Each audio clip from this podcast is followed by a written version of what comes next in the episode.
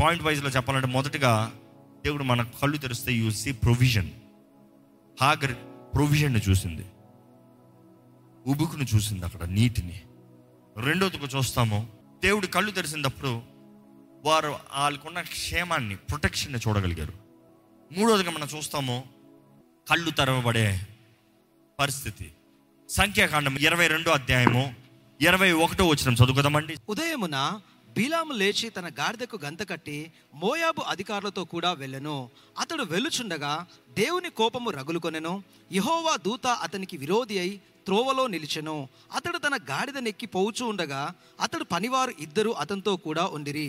యెహోవా దూత ఖడ్గమును దూసి చేత పట్టుకొని త్రోవలో నిలిచి ఉండుట ఆ గాడిద చూచెను గనక అది త్రోవను విడిచి పొలములోనికి పోయెను. బిలాము గాడిదను దాని దారి మల్లవలనని దానిని కొట్టగా యెహోవా దూత ఇరుప్రక్కలను గోడలు గల ద్రాక్ష తోటల సందున నిలిచెను. గాడిద యెహోవా దూతను చూచి గోడ మీద పడి బిలాము కాలును గోడకు అదిమెను గనక అతడు దానిని మరలా కొట్టెను. యెహోవా దూత ముందు వెలుచు కుడికైనను ఎడమకైనను తిరుగుటకు దారి లేని ఇరుకైన చోటగా నిలవగా గాడిద యెహోవా దూతను చూచి బిలాముతో కూడా క్రింద కూలబడిన గనక బిలాము కోపము నుండి తన చేతి కర్రతో గాడిదను కొట్టెను. అప్పుడు యెహోవా ఆ గాడిదకు వాక్కునిచ్చెను గనక అది, నీవు నన్ను ముమ్మారు కొట్టితివి, నేను నిన్నేమి చేసి తిని అని బిలాముతో అనగా, బిలాము, నీవు నా మీద తిరగబడితివి, నా చేత ఖడ్గము ఉన్న ఎడల నిన్ను చంపియుందును అని గాడిదతో అనెను. అందుకు గాడిద, నేను నీ దానన అయినది మొదలుకొని నేటి వరకును నీవు ఎక్కుచూ వచ్చిన నీ గాడిదను కానా? నేను ఎప్పుడైనాను నీకిట్లు చేయుట కద్దా అని బిలాముతో అనగా అతడు లేదు అనెను. అంతలో యెహోవా బిలాము కన్నులను తెరిచెను గనక. చాలండి, అంతవరకు. బిలాము ఎవరో? ప్రవక్త. బిలాము ఎవరో? దేవుని వాక్కుని తీసుకెళ్ళి అందించే వ్యక్తిగా కనబడతాడు. బిలాము ఎవరో? ఆయన దేవుని పక్షాన వాడబడాల్సిన వ్యక్తి, దేవుని కొరకు నిలబడాల్సిన వ్యక్తి. కానీ బిలాము అనే ప్రవక్తని, ఆయన మాటలో అధికారం ఉందంట. ఆయన ఏం చెప్తే అది జరుగుతుందంట. ఆయన మాటలో అధికారం ఉందని, ఆయనకి శక్తి ఉందని అన్య రాజులు ఇశ్రాయేలు క్యాంప్ చేస్తూ ఉన్నప్పుడు, మోయాబుల మధ్య, అందరు చుట్టూ ఉన్న రాజులు అందరి మధ్య అక్కడ క్యాంప్ చేస్తూ ఉన్నప్పుడు ఇశ్రాయేలు ఆశీర్వదించబడతాం చూసి వారిని శపించాలని, ఎందుకంటే వారితో పోరాడి జయించలేకపోతున్నారు, వారిని ఏ రీతిగా జయించలేకపోతున్నారు, కాబట్టి వారు ప్రవక్తని తీసుకొచ్చి the powerful man who can curse, శపించగలిగిన ద పవర్ఫుల్ మ్యాన్ని, శక్తి కలిగిన వ్యక్తిని తీసుకొచ్చి శపించినట్లుగా చేస్తానికి బిలాంకి ఆఫర్ లెటర్ ఇచ్చారు. ఏంటి? శత్రు ధనం, శత్రు ఆస్తి, శత్రు దీవెన. దేవుని దీవెనల కన్నా శత్రు దీవెనలు ఎక్కువ ఆశ కలిగి, అడ్డదారులు ఎక్కువ ఆశ కలిగి, మంచి చేస్తాం కన్నా కీడు చేస్తాంలో కలిగే దీవెనలో, లంచాలు. Oh very good, very good, ఈ లంచపు డబ్బులు బాగున్నాయే, అంత కష్టపడిన జీవితకాలంలో రానిది ఒక్క రాత్రికి, ఒక్క సైన్కి, ఒక్క మాటకి, ఒక్క ఫేక్ అబద్ధానికి వచ్చేస్తుంది. Be careful. ఈయన బిలాము కూడా ఆ రీతికి ఆశపడి దేవుడిని అడిగంటాడు. దేవా ఎలామంటావా? దేవుడు ఏమంటాడు చెప్పండి? వద్దు. మరలా అడిగాడు, దేవా ఎలామంటావా? వద్దు. దేవుడిని అడిగిన ప్రతిసారి దేవుడు వద్దు అంటా ఉంటే ఆయన మరలా వెళ్ళి, దేవా ఎలామంటావా? దేవుడు ఏమన్నా తెలుసా? వెళ్ళు పా. దేవుడు గేమ్ మార్చాడంట, ప్లాన్ మార్చాడంట. ఓహో, నా ప్రజలకి కీడు చేస్తానికి నువ్వు వెళ్తానికి నన్ను పర్మిషన్ అడుగుతున్నావా? నా ప్రజల్ని శపిస్తానికి నువ్వు వెళ్తానికి ఎంత ధైర్యం అంటే నువ్వు నా ప్రజల్ని శపిస్తావని నేను పట్టుకుని నేను బాధాలి, అది వదిలి నువ్వు సిగ్గు లేకుండా అడుగుతున్నావా? నీ ప్రజల్ని వెళ్ళి శపించొస్తాను, నాకు డబ్బులు వస్తాయంటే వెళ్ళమంటావా? ఎట్లా అడుగుతారండి దేవుణ్ణి? ఈరోజు చాలామంది చేసే పనులు, వారి ప్రార్థనకి జవాబు వస్తుంది. అసలు అసలు ఎంత ధైర్యం పట్టుకుని నువ్వు ప్రార్థన చేస్తారు, ప్రభువా ఈ పలానా పని చేస్తాను, పనికి మాలిన పనిని నాకు తోడుని నడిపిస్తావా? No no no.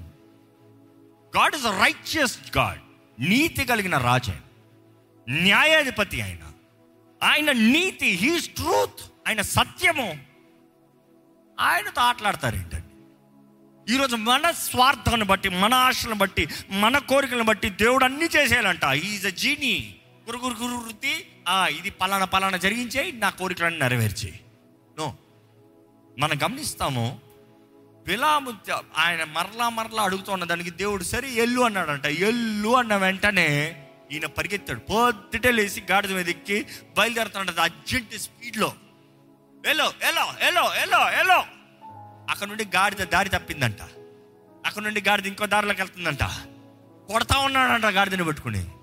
గాడిదని కొడతా ఉంటే ఉంటే దేవుడు ఊరుకోలేదండి. నీవు గాడిదకి అన్యాయం చేసుకున్నా ఊరుకున్న దేవుడు కాదు.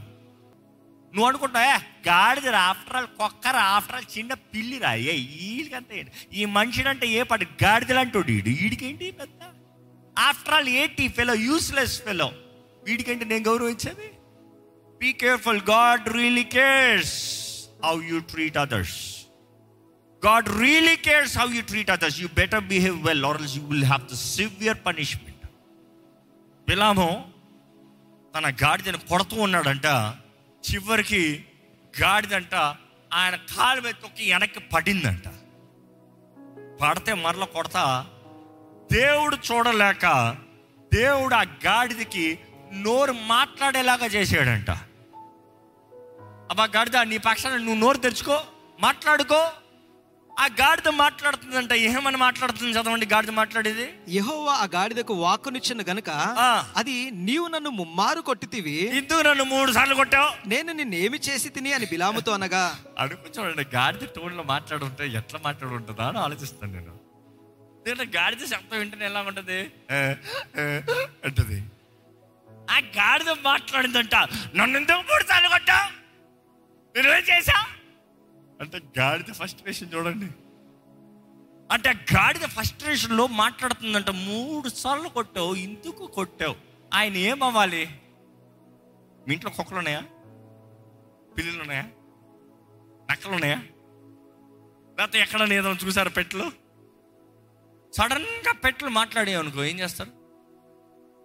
కుక్క వచ్చి ఏ నా పెట్టకుండా నువ్వు మాత్రం తింటావా అనింది అనుకో ఏం చేస్తారు? అయ్య బాబోయ్, కుక్క మాట్లాడుతుంది, ఇక్కడ గాడిద మాట్లాడుతుందంట. ఈయన చూడండి వేరే లెవెల్ ఉన్నాడు. గాడిద మాట్లాడుతూ ఉంటే ఏమంటున్నాడు చూడండి, బిలాము నీవు నా మీద తిరగబడితివి. ఆన్సర్ ఇస్తున్నాడు. నన్ను ఎందుకు మూడు సార్లు కొట్టావంటే నువ్వు నాకు విరోధం తిరిగావు, నా నువ్వు నా మీద తిరగబడ్డావు, అందుకనే కొట్టాను. అసలు ఏం మాత్రం గ్రహింపలేదు. అంటే అర్థం చేసుకోండి ఆయన ఎంత ఫ్రస్ట్రేషన్లో ఉన్నాడు, ఆయన ఎంత టెన్షన్లో ఉన్నాడు, ఎంత యాంగ్జైటీలో ఉన్నాడు. పొద్దుట లేచి బయలుదేరాడంట. పొద్దుట్లేసి ఆలయానికి రారు, పొద్దుటలేసి బయలుదేరాడంట. ఇందుకు డబ్బులు ఇస్తారు, ఉద్యోగం మాత్రం పొద్దుటలేసి బయలుదేరు పోతారు, ఉద్యోగం డబ్బులు రావు, మరలా ఉపవాసం రాదు, అయ్యా టైం లేదు. అదే డబ్బులు ఇస్తారు, ఆఫీస్ స్పెషల్ పార్టీ ఉంది, ఆఫీస్ పార్టీ ఉంది, I'm there on time looking the my best. You see it is different. ఇదంతా బిలామ్ క్యారెక్టర్ అనమాట. Truth be told, I have to be straight on this. ఎందుకంటే దేవుని చిత్తము కాకుండా, దేవుని మార్గము కాకుండా, దేవుని స్వభావం కాకుండా, you are so into yourself, you have no time for God, no sense. ఆత్మ రంగంలో స్పర్శ లేదు. బిలాంకి స్పర్శ లేదు. గాడిద మాట్లాడుతుందరా అన్న స్పర్శ లేదు. గాడిదకి బదిలిస్తున్నాడంట. చూడండి, ఆ గాడిద నా చేత ఖడ్గమున్నెడలా నిన్ను చంపి ఉంది నన్ను గాడిదతో అనను. అబ్బా ఏమంటున్నాడు చూడండి, నువ్వు నా మాట వినలేదో, నా చేతుల్లో కానీ కత్తి ఉండుంటే నిన్ను చంపి ఉంటాను. కత్తి ఒకటి తక్కువైంది అంతే, లేకపోతే చంపేసి ఉండేవాడు. మాట్లాడే గాడిదరా, స్పెషల్ గాడిదరా అన్న మాట కూడా రావట్లేదు ఆయనకి జ్ఞానం. ఒరే మాట్లాడే కాడ నేను షో పెట్టుకున్నా కూడా నా డబ్బులు వస్తాయి, నా తలుపు కూడా రావట్లేదు. ఎందుకంటే ఎక్కడో ఏదో ఓసీలో వస్తుంది కదా అది. బట్ అండర్స్టాండ్ దిస్, ఆయన అంటున్నాడు నా చేతుల కత్తి ఉండంటే నిన్ను చంపేసి ఉండేవాడిని, నిన్ను చంపేసి ఉండేవాడిని అంటే. నెక్స్ట్ చూడండి, అందుకు గాడిద నేను నీ దానైనది మొదలుకొని నేటి వరకు నీవు ఎక్కుచూ వచ్చిన నీ గాడిదను కానా, నేను ఎప్పుడైనా నీకు ఇట్లు చేయుట కద్దా అని బిలాముతో అనగా అతడు లేదు అనెను. నేను ఎప్పుడన్నా సరే నువ్వు చెప్పింది చేయలేదా, ఎప్పుడన్నా సరే నీ మాటకు విరోధంగా పోయానా ఆయన అంటున్నాడంట. లేదు, ఒప్పుకుంటున్నాడు, లేదు యువర్ రైట్. మరి ఎందుకు చంపేస్తావు? నేను ఇలా చేస్తానికి కారణం ఏంటో చెప్తాను చూడండి. అంతలో యెహోవా బిలాము కన్నులు తెరిచిన గనుక దూసిన ఖడ్గము చేత పట్టుకుని త్రోవలో నిలిచి ఉన్న యెహోవా దూతను అతడు చూసి తల వంచి సాష్టాంగ నమస్కారము చేయగా. ఇప్పుడు అనుకుంటానండి ఎలాగుంటుంది హైలైట్. ఆయన అంటున్నాడు నా చేతుల కత్తి ఉండుంటే నిన్ను చంపేస్తాను. దేవుడు కళ్ళు తెరిచాడంట. సర్ప్రైజ్ ఏంటి? దూత చేతిలో కత్తి ఉంది. ఇప్పుడు ఏం చేయాలి? ఈయన ఏం చేస్తానన్నాడు? నువ్వు మాట వినలేదంటే చంపేస్తాను అంటున్నావు. మరి నువ్వు మాట విన్నావా? నువ్వు అడిగిందే నీకు ఇవ్వనా? నువ్వు చెప్తానన్నదే నేను చేయనా? ఆయన చూడండి, వెంటనే సరెండర్, సారీ, నేను బ్రతుకుతే చాలు, నన్ను బ్రతికించు. జ్ఞాపకం చేసుకోండి, దేవుడు మాత్రం మనకు కృప చూపిపోతాం. మనం చేసే అవినీతి కార్యాలకి అక్కడికక్కడ చచ్చి ఊరుకుంటాం. The way we treat others, you are still saying I am fine. Purely grace, God is giving you time to correct. అందుకనే దేవుడు ఈరోజు మాట్లాడుతున్నాడు మీతో. If you don't correct, severe punishment. ఇక్కడ చూస్తాం, బిలాం అయితే అలా పడి సాష్టాంగపడి నమస్కరించాడంట. దాని తర్వాత మనం చూస్తాము, చదవండి. యెహోవా దూత, ఈ ముమ్మారు నీవు గాడిదని ఏల కొట్టితివి. ఇది ఆగండి, అసలు దేవునికి ఇదంతా అవసరమా? ఇక్కడ ఏం చేస్తున్నావురా అని అడగచ్చు నేరుగా. ఇందుకు ఇక్కడికి వచ్చావు నువ్వు అని అడగచ్చు. ఇందుకు ఇలా కంగారులో పోతున్నావు అని అడగచ్చు. దేవుడు దేని గురించి అడుగుతున్నాడు? ఈ గాడిదని ఎందుకు మూడు సార్లు కొట్టావు అని అడుగుతున్నాడు. అవసరమా దేవునికి? ఏ పోయి పోయి ఈ గాడిదని ఎందుకు మూడు సార్లు కొట్టావు? God cares. నువ్వు గాడిదని కొట్టినా కూడా దేవుడు ఊరుకోడు, జాగ్రత్త. అన్యాయంగా గాడిద ఏం తప్పు చేసింది? నీకు నీకు నమ్మకంగా ఉంది కదా, నిన్ను బ్రతికిస్తానికే గాడిద పక్కకు పక్కకు పోయింది, జాగ్రత్త. ఎందుకంటే అక్కడ చదవండి, ఆ దూత ఏం చెప్తుందో. ఇదిగో నా ఎదుట, యెహోవా దూత ఈ ముమ్మారి గాడిదను కొట్టిన వేళ, ఇదిగో నా ఎదుట నీ నడత విపరీతమైనది గనక, ఇదిగో నా ఎదుట నీ నడత విపరీతమైనది గనక విపరీతమైనది గనుక నేను నీకు విరోధినై బయలుదేరవచ్చు తిని. ఆ గాడిద నన్ను చూసి ఈ ముమ్మారు నా ఎదుట నుండి తొలగెను, అది నా ఎదుట నుండి తొలగని ఎడల నిశ్చయముగా నేను అప్పుడే నిన్ను చంపి దాని ప్రాణమును రక్షించి ఉందునని అతనితో చెప్పాను. మనం చూస్తున్నామండి, ఏ మాత్రం నువ్వు తేడా కొట్టుండంటే నేను అక్కడే చంపిస్తుండేవాడిని, కానీ నువ్వు ఈ గాడిద నిన్ను తప్పిస్తానికి పక్కకు పక్కకు పోతుంది, లేకపోతే నేను అక్కడే చంపిస్తుండేవాడిని. ఆ గాడిద తప్పిస్తాంతో నువ్వు ఆ గాడిదను కొడుతున్నావు, జాగ్రత్త. ఆయన వెంటనే అడుగుతున్నాడు, ప్రభు అయితే వెళ్ళిపోమంటావు వెనక్కి, వెళ్ళిపోమంటావు వెనక్కి అంటే ఏమంటున్నాడు? లేదు, వెళ్ళు, నేనేం చెప్తున్నానో అదే చెయ్యి, నువ్వు ముందుకెళ్ళు, నేను ఏదైతే నిన్ను మాట్లాడమంటున్నానో అదే మాట్లాడు, నేను చెప్పిన దానికి మించి వేరే ఏది మాట్లాడద్దు. అదే రీతికి వెళ్తాడండి. అదే రీతికి వెళ్ళినప్పుడు రాజు చూస్తాం, బరాక్ రాజు పిలిపిస్తున్నాడు, రా రా రా రా వచ్చావు ప్రవక్త, రా శపించుదా, ఇదిగో ఈ ప్రజలను శపించు. విందు పెట్టాడంట, బలి ఇచ్చాడంట, అన్నీ అయిందంట, శపించమని నిలబడుతున్నాడు. శపించమంటే ఆశీర్వాదాన్ని పలుకుతున్నాడు. ఏందయ్యా ఆశీర్వాదాన్ని పలికే ఉంటే దేవుడు నన్ను నా నోటి ఏం పెడతాను, నేను అదే మాట్లాడగలుగుతాను, నేను అంతటి నేను మాట్లాడినాను, ఆయన చెప్పిన దానికి విరోధంగా నేను మాట్లాడిన, నేను చచ్చిపోతాను.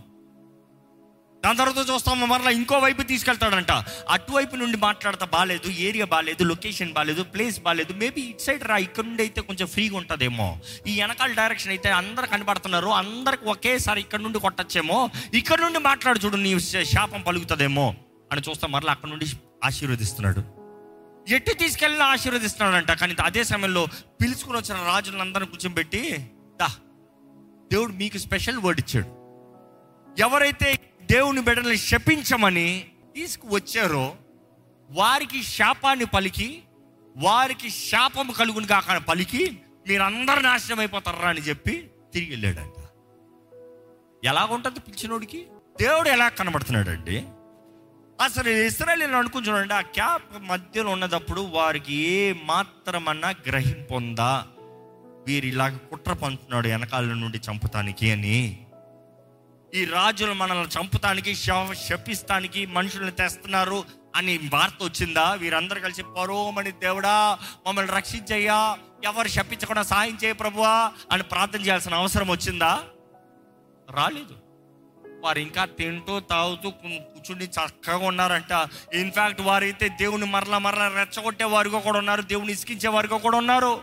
మనం చూస్తాము, దేవుడు అబ్రహాముతో చేసిన వాగ్దానం, అబ్రహాముతో చేసిన నిబంధన, వీరందరూ ఎవరండి? ఆ ఇశ్రాయేలీయులు దేవుడు కాపాడటానికి ఎవరైనా దేవుడితో నేరుగా వాగ్దానం చేశారా? అసలు దేవుడు వారి దగ్గరకు వచ్చి, రెండయ్యా మీతో నేను వాగ్దానం చేస్తాను, మీరు నేను కలిసి ఉందామంటే వద్దు, దేవుడు మమ్మల్ని చంపేస్తాడని చెప్పిన జనం. కానీ వారిని శపిస్తానికి, కీడు తీసుకొస్తానికి రాజులందరూ చుట్టూన్న వాళ్ళు పొంచుంటే దేవుడైతే వారిని ఇంకా కాపాడుతున్నాడు అబ్రహాముతో చేసిన వాగ్దానాన్ని బట్టి. రిమెంబర్ దిస్, మన జీవితంలో కూడా అనేక సార్లు మనకి తెలియని కీడు నుండి, శాపముల నుండి, ఆపదల నుండి దేవుడు మనల్ని తప్పిస్తూనే వస్తున్నాడండి. ఇది నమ్మిన వారు ఉంటే హల్లెలూయా చెప్తారా? నీకు తెలియని కీడు ఎంతో నిన్ను తప్పించిపోతుంది. మనం గమనిస్తామండి, దేవుడు బాలాం నోట్లో నుండి ఆశీర్వాదపు వాక్కుని ప్రకటించాడు. కానీ ఒక మాట చూస్తాము, దుష్టుడు కీడు తలంచాడు దేవుని ప్రజల పట్ల. దైవ జనుడే, ప్రవక్తే శపిస్తానికి వెళ్తున్నాడు. కానీ అలాంటి సమయంలో దేవుడు మార్గదర్శనాన్ని ఇచ్చి కీడుని మేలుగా మారుస్తున్నాడు. నువ్వు శపిస్తానికి లేదు, నేను ఏదైతే నీ నోట్లో పెడతానో అదే పలకాలి, నేను ఏదైతే నీ నోట్లో పెడతానో అదే పలకాలి. దేవుని ప్రజలకి ఆశీర్వాదము. అదే సమయంలో మనం చూస్తాము, ఎవరైతే శాపాన్ని దేవుని ప్రజలకు తెమ్మంటారో వారు శాపాన్ని తెచ్చుకున్నారు చేతుల్లోకి. అదే రీతిగా వారు నాశనం అయ్యారండి. అనేక సార్లు దేవుడు మన మార్గం, మన కళ్ళు తెరుస్తేనే కానీ మన జీవితంలో మార్గదర్శనం కనబడదు. నాలుగోసారి బైబిల్లో ఏముందో చూసి ముగిస్తున్నాను.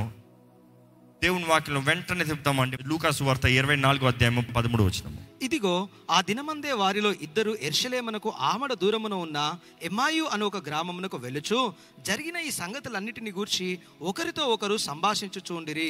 వారు సంభాషించుచు ఆలోచించుకొని చుండగా యేసు తానే దగ్గరకు వచ్చి వారితో కూడా నడిచెను. అయితే వారు ఆయనను గుర్తుపట్టలేకుండా వారి కన్నులు మూయబడెను. వారి కన్నులు మూయబడ్డాయి. యేసు ప్రభు తానే పునరుద్ధానుడైన తర్వాత కొంతమంది ఆయన శిష్యులు నడుచుకుని వెళ్తా ఉంటే వారి మధ్య నడుచుకుని వెళ్తున్నాడంట. వారితో నడుచుకుంటా ఉంటే అప్పటికి యేసుని ఎరిగిన వ్యక్తి, యేసుని చూసిన వ్యక్తులు, యేసు బోధనలు విన్నవారు ఆయన వారితో నడుస్తూ ఉన్నా కూడా వారు గుర్తుపట్టలేదంట. He's walking with them but they cannot recognise. ఈరోజు ఎందరో కూడా దేవుని బిడ్డలను పిల్లబడుతున్నారు, దేవుని శిష్యులను పిల్లబడుతున్నారు. నేను క్రీస్తుని వెంబడిస్తున్నాను అంటున్నారేమో కానీ దేవుడు మీ తోడు ఉంటాం మీరు చూడగలుగుతున్నారు. Can you feel God? Can you feel God? ఎందుకంటే చాలామందికి డౌట్ ఏంటంటే, నా తోడు దేవుడు ఉన్నాడా? నా తోడు దేవుడు ఉన్నాడా? దేవుడు నన్ను నడిపిస్తున్నాడా? ఇది ప్రశ్న చాలామంది. మనం గమనిస్తాము, as he went through the journey, వారు వెళ్ళే మార్గంలో అంతట్లో దేవుడు మాట్లాడుతూ ఉన్నాడంట. వారి గుండెల్లో మండుతుందంట. ఎందుకంటే తర్వాత చెప్తారు, ఆయన మాట్లాడుతూ ఉంటే మన గుండెల్లో మండలేదా? He was unleashing the prophecies, he is giving them the revolution. దాని తర్వాత వారు ఉన్న గ్రామం దగ్గరకు వచ్చి చేరిన తర్వాత వారు ముందు రొట్టెని తీసుకుని దాన్ని దీవించి దాన్ని విరిచి వారికి ఇచ్చాడండి. వారు ఎప్పుడైతే ఆ రొట్టెని తిన్నారో వారు మనోనేత్రాలు తెరబడ్డాయి, వారి కళ్ళు తెరబడ్డాయి. వారి కళ్ళు తెరబడినప్పుడు వారు దేవుని చూడగలిగారు. ఈరోజు జ్ఞాపకం చేసుకోవాలండి, దేవుడు మన మనోనేత్రాలు తెరుస్తూనే కానీ మన జీవితంలో దేవుణ్ణి అనుభవించలేము, ఆయన మన పట్ల నిర్ణయించిన కార్యాలని గుర్తెరగలేము. ఈరోజు పేరుకు చూస్తున్నారంటారేమో కానీ బ్రతుకులో అర్థం లేని, గ్రహింపలేని పరిస్థితులు ఉంటే దేవుడు మీతో మాట్లాడుతున్నాడు. ఈరోజు దేవుని మార్గంలో మీరు వెళ్ళాలంటే you need the vision from God, direction from God, provision from God. దేవుని కాపుదల మీకు కావాలి, దేవుని సన్నిధి మీకు కావాలి. ఎంతోమంది అంధకారంలో బ్రతుకుతూ ఇంకా నా పని అయిపోయింది, నా పని అయిపోయింది అనుకుంటారేమో. కానీ ఒక మాట చెప్తున్నాను, మీరు అంధకార పరిస్థితులు ఉండొచ్చేమో కానీ God can work the best in darkness. God can work the best in darkness. ఎందుకంటే సృష్టి మొత్తంలో చూస్తే సృష్టి అంధకారంలో ఉన్నప్పుడు దేవుని ఆత్మ ఇంకా సంచరిస్తుంది. దేవుని వాక్ వెల్లడి అయిన వెంటనే దేవుడి కార్యాన్ని జరిగిస్తుంది చూస్తున్నాం. ఈరోజు మీరు ఎటువంటి పరిస్థితులు ఉన్నా సరే మీ చీకటి జీవితాన్ని, మీ చీకటి పరిస్థితిని మార్చగలిగిన దేవుడు. దేవుడు కూడా మీ జీవితంలో ఒక కార్యం జరిగించాలంటే మొదటిగా మిమ్మల్ని ఊబి అనే అంధకారంలో పెడతాడు. ఎందుకంటే తల్లిని అడగండి, బిడ్డ ఎన్ని మాసాలు మోయాలమ్మా? కనీసం నవ మాసాలు అంటారు మనం. Three hundred days three trimesters సేఫ్గా బయటికి రావాలి. కానీ ఆ బిడ్డను అడిగితే లోపల నుండి ఏం కనబడుతుంది నీకు? ఏం కనబడతలే. ప్రపంచం చాలా పెద్దది, ఏం పెద్దది నాకు తెలిసినంత ఇంకా ఈ బెత్తడే, ఇక్కడే, ఇంతే, this is all that I see. కానీ జ్ఞాపకం చేసుకోవాలండి, సమయం వచ్చినప్పుడు ద రైట్ టైం. నేను చూస్తాను బయటకు వస్తాను, నేను చూస్తాను మూడు నెలలకి నేను బయటకు వస్తాను, ఆరు నెలలకి నేను బయటకు వస్తాను, ఏడు నెలలకి నేను బయటకు వస్తాను అంటే చచ్చి ఊరుకుంటాం. Learn to wait, go through the process, count God faithful. ఆయన మీ మనోనేత్రాలు తెరుస్తేనే కానీ ఆయన కొరకు మీరు నిలబడలేరండి. కానీ దేవుడు ఒకటే తెలియజేస్తాడండి, ఆయన మన కళ్ళు తెరుస్తేనే కానీ మన బ్రతుకులు మారవు, మన బుద్ధి మారదు. ఈరోజు వాక్యంలో మూడు పాయింట్లు నాలుగు పాయింట్లు చెప్తున్నాను, కానీ మీ వాక్యం మొత్తంలో ఎన్నో పాయింట్స్ ఉన్నాయి. ఆ బిడ్డ ఏడ్చాడు, దేవుడు మొరపెట్టాడు, మొరపెడితే దేవుడు జవాబు ఇచ్చాడు. మీరు మొరపెట్టగలిగితే దేవుడు జవాబిస్తాడు. ఎవరైనా సరే, ఎవరైనా సరే, ఎటువంటి బాధలు ఉన్నవారైనా సరే మొరపెడితే దేవుడు జవాబిస్తాడు. రెండోదిగా చూస్తాము, ఆ గాడిదకి అన్యాయం జరిగినా కూడా దేవుడు ఊరుకోలే. ఆ గాడిదను ఎందుకు కొట్టామని అడుగుతుంది దోత. దేవుడు పట్టించుకుంటున్నాడు. Even though you are uncounted by men, God still counts you. You are important. మూడోదిగా చూస్తాము, ఎలీషా దాసుడు భయపడినప్పుడు ఎలీషా చెప్పాల్సిన అవసరం లేదే, ఆ ఊరికే ఆయన చూసుకుంటాం అనొచ్చు. కానీ దేవా నీ దాసుడు కళ్ళు తెరువయ్యా, తెరు చూడండి, ఆయన కూడా చూడండి, ధైర్యం రానే. అంటే దేవుడు ప్రతి ఒక్కరికి ధైర్యాన్ని కలిగించే దేవుడు అండి, ఎవరిని విడిచిపెట్టే దేవుడు కాదు. He wants you to be bold enough. నీ జీవితం ధైర్యంగా ముందుకెళ్ళాలి, పిరికితనంతో కాదు. నాలుగోది చూస్తే యేసుని గురించిన మాటలు వారు ఎరుగున్నారు, కానీ యేసుని వారు గుర్తుపట్టలేకపోయారు. వారికి ప్రకటన రాలేదు, వాకు లేఖనాలు తెలుసు. అందుకనే లేఖనాల నుండి ప్రకటనను కనబరుస్తున్నాడు దేవుడు, ద రెవల్యూషన్. దాని తర్వాత ఎప్పుడైతే రొట్టె విరిచినప్పుడు వారు తిన్నారో వారు క్రీస్తుని చూడగలిగారు. ఈరోజు మీ జీవితంలో దేవుని చూడగలుగుతున్నారా? Can you see God? Can you feel God? Can you experience God? Is God there with you? చెప్పగలుగుతారా, దేవా నువ్వు నా తోడు ఉన్నావయ్యా, నువ్వు నా తోడు ఉన్నావు చాలు ప్రభా, నువ్వు నా తోడు ఉంటా, నాకు ఏ భయము లేదు ప్రభా, నువ్వు నా తోడు.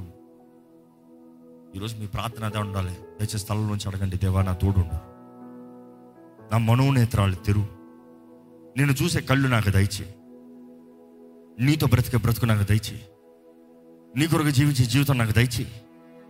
నువ్వు లేకపోతే నేను ఉండలేనయ్యా. నిజంగా దేవుడు తోడు లేకపోతే మనం ఇంతవరకు వచ్చుండేవారం కాదు కదా. ఆయన తోడు లేకపోతే, ఆయన సహాయం లేకపోతే, ఆయన శక్తి లేకపోతే, no matter what we have done we would have never succeeded. ఈరోజు ఇక్కడ ఉన్నవారు మీరు చెప్పగలుగుతారు, ఎంతో మంది ఉన్నారు, అవునయ్యా మనుషులు నన్ను చిన్న చూపు చూసిన, మనుషులు నేను పనికిరాని వ్యక్తులన్నా, మనుషులు నా జీవితంలో నేను చేసిన తప్పులను బట్టి he is not worthy, he does not fit అన్నా కూడా, God yet you have qualified, yet you have honoured. ఈరోజు నిలబెట్టావు ప్రభా, వందనములయ్యా. ఎన్నో సమస్యల నుండి నడిపించే దేవుడు అండి, ఆదరించే దేవుడు అండి. అంధకారంలో ఉంచుతాడేమో కానీ అంధకారం మన మంచి కొరకే. నీవు నమ్మితే నిన్ను విడిచిపెట్టే దేవుడు కాదు. సర్వసృష్టికర్త నన్ను చూడయ్యా, నీవే నన్ను రూపించావు, నాకు కావాల్సిన దృష్టి దయచేయ్యా, నాకు కావాల్సిన దృష్టి దయచేయ్యా. అడగండి, దేవుడిని అడగండి, నాకు కావాల్సిన దృష్టి దయచేయ్యా, దేవా నా తోడుండు ప్రభు, నన్ను నడిపించేయ్యా, నా మనోనేత్రాలు తెరువు, నిన్ను చూసే కళ్ళు దయచేయి, నీ కొరకు జీవించే బ్రతుకు నాకు దయచేయి. దేవా నాకు న్యాయం జరిగించు, నాకు న్యాయం జరిగించు, నాకు మేలు జరిగించు, గౌరవంతో ప్రేమతో నీవు చూస్తున్నావు, నా భయభక్తులతో జీవించే జీవితాన్ని నాకు దయచేయి. అడుగుతామండి దేవుణ్ణి, give me your vision Lord, నీ దృష్టి నాకు దయచేయి. అడగండి, యథార్థంగా అడగండి. పరిశుద్ధ ప్రేమల తండ్రి, ఇదిగోనయ్యా నీ బిడ్డలు చూడు, దర్శించి ముట్టు, తాకు. నీ ప్రజలను వెరుగున్న దేవుడు అయ్యా, ఎటువంటి పరిస్థితులు వచ్చున్నారని వెరుగున్న దేవుడు అయ్యా.